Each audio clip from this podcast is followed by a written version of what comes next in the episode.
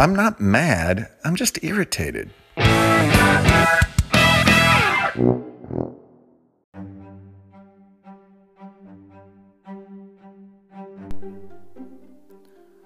look at you.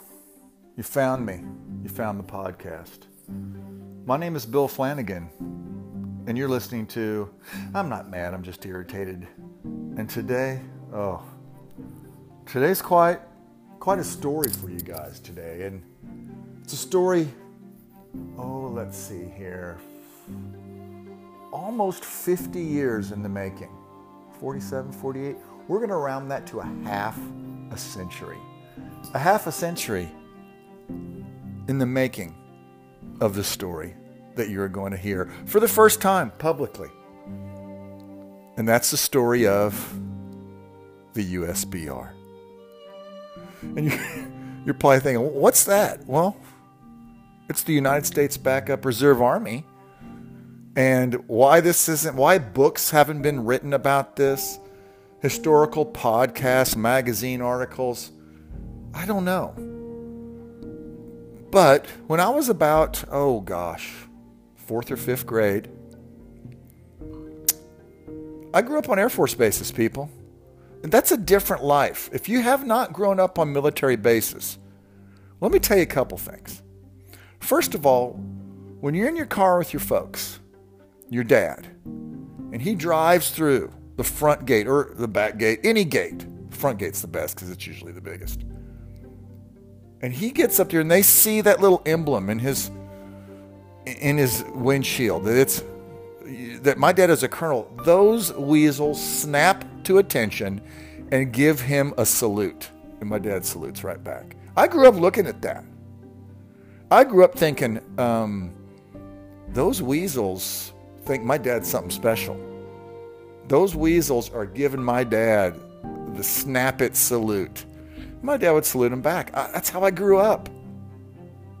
Also, we were surrounded with razor wire. I lived on a base with a fence and barbed wire around it. That didn't stop us from jumping it. We could climb it like spider monkeys. It's a skill. But how many people live in a secure area with their own military police cruising around? That's how I grew up. We would go to the BX, the base exchange. That was our store. We didn't go to Kohl's. We didn't go to Target. We went to the BX. They had everything. You went to the commissary for groceries. You went to the BX to get any, everything from stereo equipment and records to underwear, jeans, jackets, whatever you needed. It had it all. That's that's how I grew up. And I didn't know I was different from anybody else, how civilians grew up. But it was different. And it was on these military bases that gave the gave rise, the birth of the USBR, the United States Backup Reserve Army. Because as a kid, me, brother Mike, my friend Andrew, and Burr Dadalico, please don't ask me what Burr stands for. I don't remember. He was just Burr, but it wasn't his real name. Another guy, Joe Miller, and another dude we called Blimpo. I don't remember his real name. He was kind of a big guy. We called him Blimpo. He seemed fine with it today. I know. You can't do that. But back then he was Blimpo. So you had five, six guys. Me, Brother Mike, Burr, Andrew, Joe Miller, Blimpo. We were the six founding and only members of the USBR, the United States Backup Reserve Army. United States Backup Reserve. We formed our own branch of the military on the air base that we lived. And why wouldn't we? We were kids. So before you start really dogging us about stolen valor, because we stole some, please remember we were nine, ten years old. It's okay. So, the United States Backup Reserve Army started about 1974. It was headquartered at Barksdale Air Force Base, Louisiana, just outside of Shreveport, Bossier City area. And General Burr, Burr, our buddy, was in charge. General Burr. Our uniform consisted of flares, keep on trucking t shirts, earth shoes, and our military hairstyle was parted down the middle, feathered back. Because we could do whatever we wanted. I don't know how we got it, but we got a stamp, you know, like one of those things you stamp envelopes with addresses or whatever. We had a stamp, USBR. Burr probably ordered it. Not online, didn't have it, probably on the back of a magazine, maybe a Mad magazine. USBR Army, United States Backup Reserve. Well, let me tell you the order of how the, how the military was deployed back in 1975 or whenever it was. You had the Army, regular military, commander in chief sent in places. Then you had, you know, the reserves that would be called up military reserves, Army reserves. Then you had your National Guard. Then you had your State Guard. Some states have their own State Guard. Then you had probably the Webelos. Webelos would go. the Webelos would go in, pick up the pick off the remaining insurgents. After, the Webelos, probably the Brownies. They'd come in and tend to the wounded. Then you had the USBR. Then you had us, us six guys coming in there, kicking ass and taking names. That's what we did. Fortunately for everybody involved, we were never called upon. But that doesn't mean we didn't train. We had missions. We had lots of missions. First of all, whenever we did a mission right, we were rewarded with medals. So let's say our mission was, and I'm pretty sure this was one of them. You know how sometimes between houses you have these big green boxes that have like utility stuff in it? I don't know if it's electrical lines, transformers. We had some big ones on the base. If you could run and jump on top of it, and it wasn't easy because it was bigger than what you're thinking, that was a medal. That was a medal because you were in shape. If you could climb a tree, get up to a certain branch, that was a medal. If you went streaking around the house three times, that was a bravery medal. You had to do it at night because daytime, you know, would have been embarrassing. We were nine. What did we have to show? But anyway, the point of it is, is we got medals for the shit we did. Probably thinking, where'd you get medals? Well, let me. T- let me tell you where we got our medals. We went to the BX. And you may not realize, realize this or not, but there's a little section of the BX where people went and bought their medals. So let's say you earned a bronze star and you got a bronze star that you put up in a little shadow box, but you needed those little things to go on your cluster. You went, you picked it out, and you slid it on your little cluster. You bought medals. Or let's say one of one time you, you ruined a medal. Maybe it got caught on something and unraveled. You needed a new one. You went and you actually, now you couldn't wear them unless you were actually awarded those medals, unless you were a member of the USBR. You just bought them. Yeah, give me a bronze star, give me a gold star, give me a couple of these purple heart things, a couple of these valor medals. We just bought, they sold them to us. They didn't care. The people that were checking out weren't military, they were just civilians that worked on the base. And whenever we did cool shit, we got ourselves a medal. Put it on our shirt or keep on trucking shirts.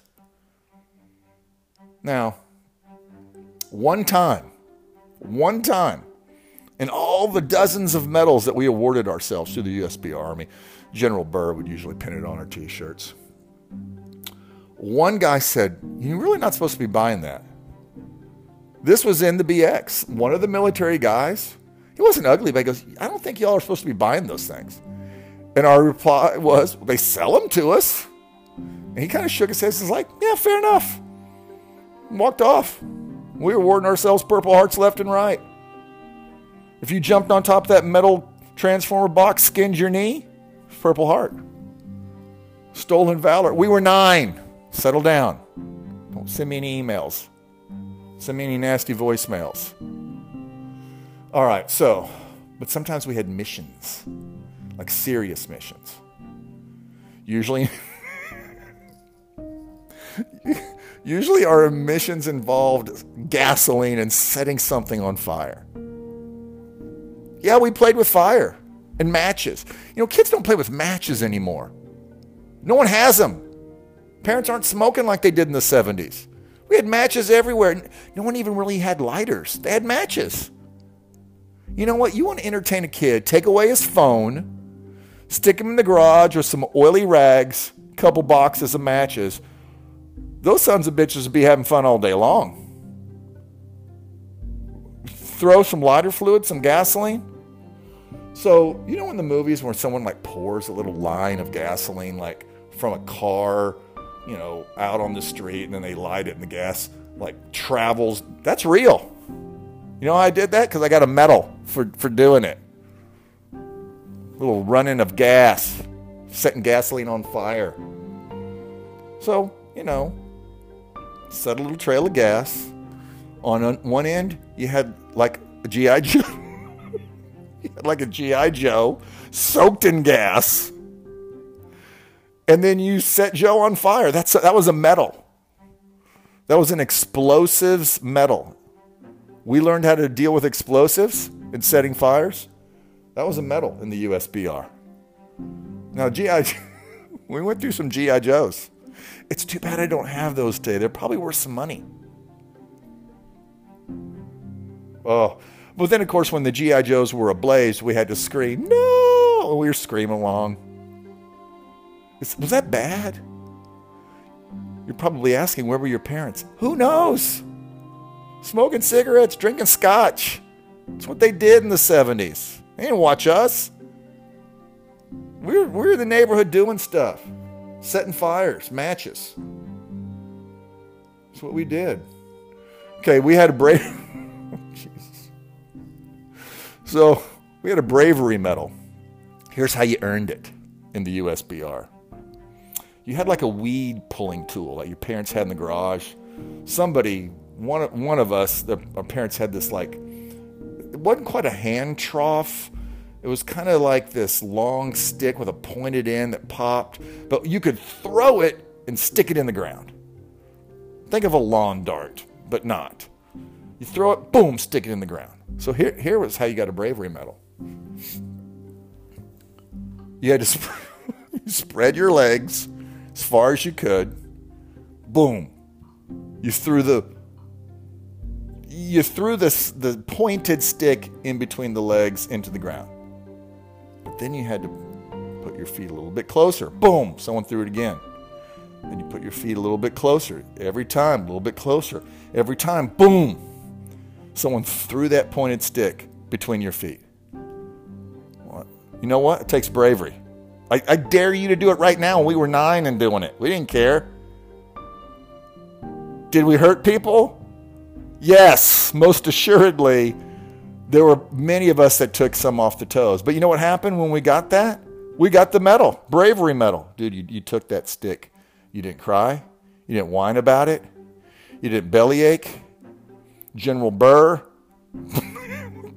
pin a medal on our Keep on Trucking shirts. And we went on to fight another day. That's what we did.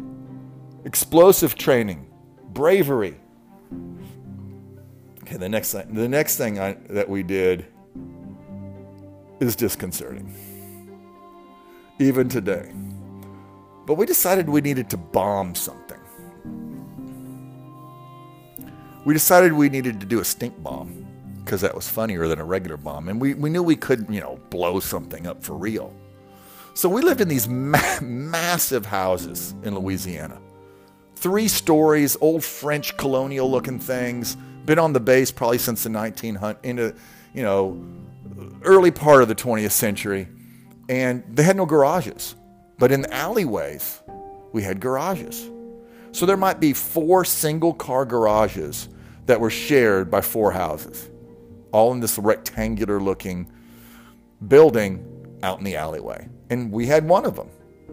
And when you opened up the door, the walls were just chicken wire. So you could see what was in everybody. You could see all the way from one end of the building to the other. You could also crawl up into the attic, there was a little place for you to put book, or, you know, boxes of books, boxes, whatever. But the chicken wire didn't go all the way up to up to the you know rafters. It went up the sides of the regular wall. But when you were up in the attic section of your garage, you could easily jump down into somebody else's and steal their shit. And we didn't do that because we were the USBR. We didn't steal, but we did do a stink bomb. And here's what happened. I, I don't even know if I can. there were people next door to us called the Sabotas. And I don't know why, but we didn't like them. They did, they did nothing to us. They were perfectly fine people. But one of us invented the phrase Sabota Oda, and it stuck. And so from that on, they all stunk. They were stinky. We were horrible. You, you would expect you'd expect a little bit more of the USBR. But no, we were bad bad soldiers. So we decided, you know, we'd take a crap in a big, you know, bag and boom, maybe add a little piss, throw it into there because they had piles of stuff. They wouldn't have discovered the stink bomb for years until they moved. They go, "What's this? Holy Toledo!" It'd be like st- stuck in the corner next to a set of golf clubs and a couple of boxes, maybe an umbrella. We did that. And we gave ourselves a medal for it. That's disconcerting. That's the only thing I'm, I did that I was really, I look back and I was like, yeah, I shouldn't have done that. Stink bomb wasn't a good idea. And, you know, giving yourself a medal for it, mm, that's iffy. That's iffy. All right, one time we accidentally stole a golf cart. It sounds worse than it did. The USBR needed a land terrestrial machine to move from one part of enemy territory to another part of enemy territory. The only thing we could drive was a golf cart. Couldn't drive a car or a tank or a Humvee. Well, we lived near a golf course and people did have golf carts. One day, we had some friends. They were not part of the USBR. They were outliers. But all of a sudden, they came running around with the uh, with a golf cart. And you know, what's better than a golf cart to a nine-year-old kid? Nothing. So we jumped in the back, jumped in the front. We're driving around with this kid. We kind of know, don't know his name, don't remember it. Of course, all the kids are coming out of their houses left and right, wanting a ride. And what we would do, this was so great. I guess this was part of refugee training is they'd come and it's like, if you could touch our hand, we'll give you a ride. And they'd run and they'd run and they'd reach out and then we'd zip off. And they go, oh. And that we never would give them a ride because we were awful. So anyway, we're, we're playing in the neighborhood in our terrestrial USBR golf cart. All of a sudden, we go around a corner. Boom, MPs, military police. The guy that had the originally the original guy that had the golf cart, he stops and runs away. We're going, well, we just thought it was his.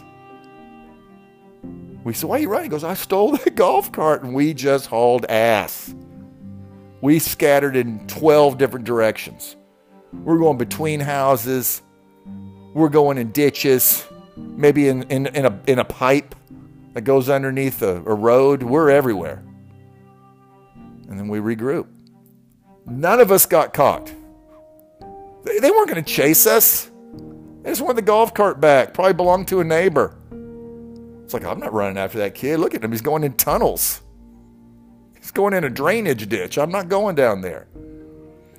But you know what we did afterwards? Gave ourselves a medal for bravery in the, in, in the face of danger.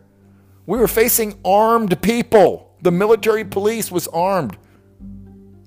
We had stolen golf cart. We didn't know it. That's no excuse. Ignorance of the steel is no ex- excuse.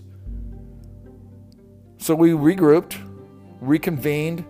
What's that called? There's a name for it in battle. Strategic retreat and rendezvous. Rendezvous, probably in the garage. Gave ourselves some medals.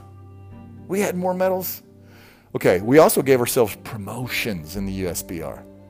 Who was in charge of that? Colonel uh, General Burr You know what? You know what I found out? You could really rise quickly in the USBR. I think I went from a private to a general about four weeks.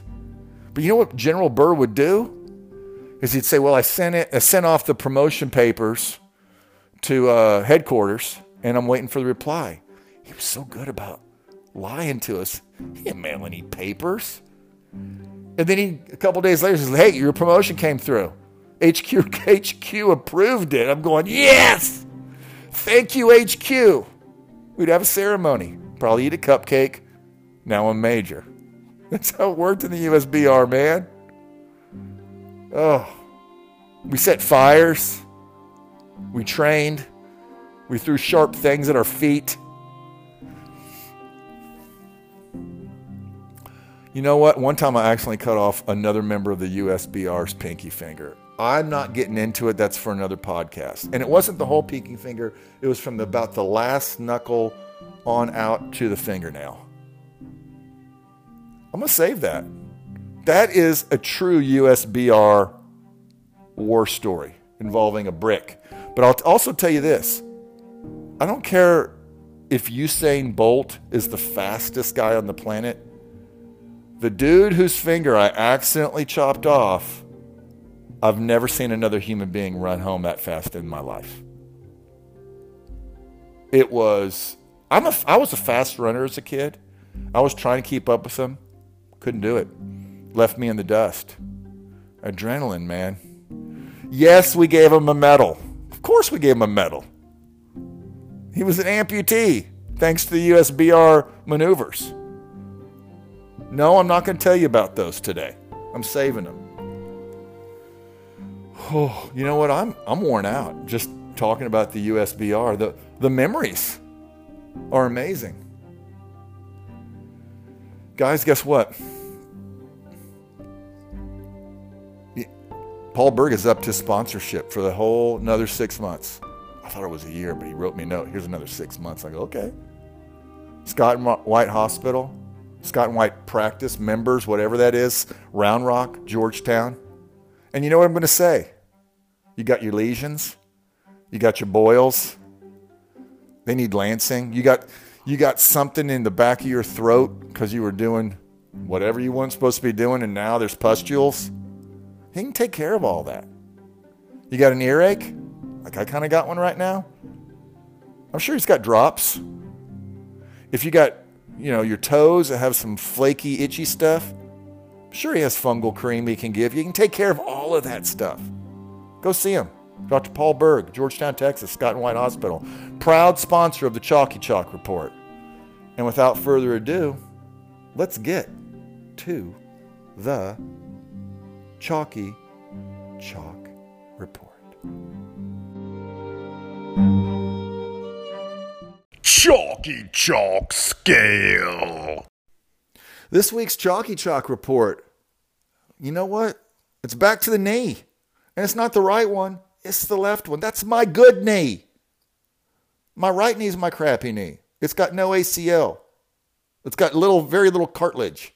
It doesn't move and bend very well. It's very stiff. But it feels like a million bucks compared to the left. The left knee is quite angry today. Maybe it's payback from all the of the military service in the USBR and the stolen valor. Maybe that's karma coming back. But definitely the left knee is it's actually a limp. It's enough to limp. I'm limping today. When I walked the dog, I, I kind of limped. That's that's a chalky chalk scale of 3.5 out of 5. If you have to limp, it's going to be 3 or above. Tomorrow might be fine. That's the fickleness of the chalkiness. Nobody knows. Nobody knows. But that's that's what it is. Chalky out.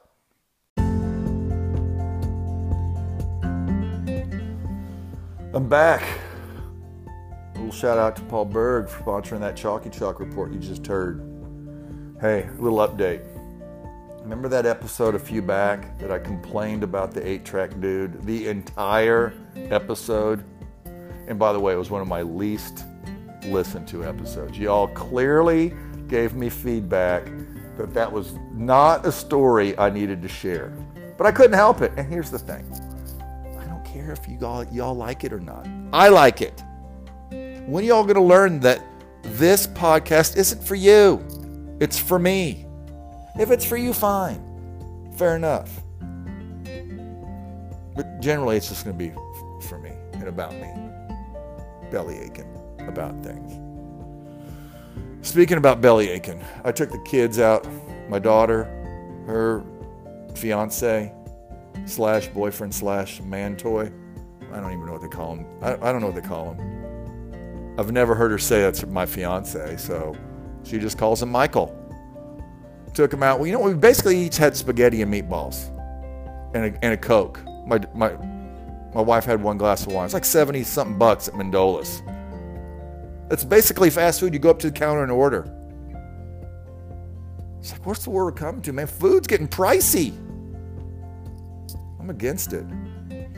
All right, so I have a favor. Okay, now I have begged for your patronage and your sponsorship, and you have you've spoken. Ain't gonna do it. I get it. And you know why? Because you don't want to give your credit card number to somebody that's to charge 99 cents a month or $4.99 a month or whatever and have them at your credit card number the whole time. That's not going to happen. I get it. It's it's a little creepy. For those of you that are doing it, and I have a few. We got Will, Allison, Mariah, Johnny Schrader, Matt Beards. Those guys, every month I can count on them to buy me a taco or two.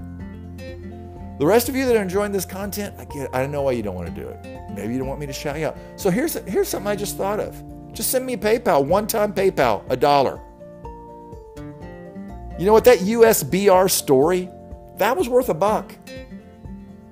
My, my PayPal is B as in boy, Flanigin at gmail.com. That's B F L A N I G I N. Make sure you spell my name right. At gmail.com. If you don't spell my last name right, you're going to send it some other Bill Flanagan with a bunch of A's in there instead of I's, and he's going to he's going to say, "Wow, look, I just got this free money today for no reason. Look, I got a dollar, or ten, or a hundred. No one's stopping you." So anyway, send me a one-time PayPal. That USBR story of us just buying medals and running around setting fires, that's worth a buck. I can go buy three cookies at McDonald's. By the way, cousin Danny report. If you spend a dollar on McDonald's on the app, you get a free cinnamon roll for like the rest of the month. So every day he goes and he gets three cookies for a dollar, gets his free cinnamon roll. He eats the cinnamon roll and then he eats the cookies later. It's like that's dude, that's quite a bit of a sugar. If I ate a cinnamon roll every day for two or three weeks, I know I'm gonna gain five pounds. He's just doing it because they're giving it to him. It's like, well, I'm, I can not not do it. They're giving it to me. Like, okay. I mean, uh, who eats that much cinnamon rolls? I might eat three cinnamon rolls a year. He's had three cinnamon rolls in three days.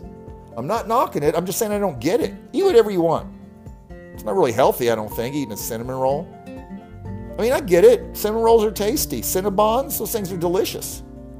I've had maybe three Cinnabons in my life because I knew if I if I ate it, it could kill me right then and there. A diabetic coma and a heart explosion. It just it just doesn't seem. It seems worse than snorting some coke, honestly. I wonder what the medical difference is between eating a huge Cinnabon and snorting some cocaine. It, has got to be neck and neck. Wouldn't you think? All right, I'm getting off track here. Guys, thanks for uh, listening to episode 53 of I'm Not Mad, I'm Just Irritated. I'm your host, Bill Flanigin. You had your Chalky Chalk report. You know, there are a couple things that irritated me, but you know, I'm going to save those. Those are like gold little nuggets. We'll do those next time. Until then, you all have a great week. Make it a great day.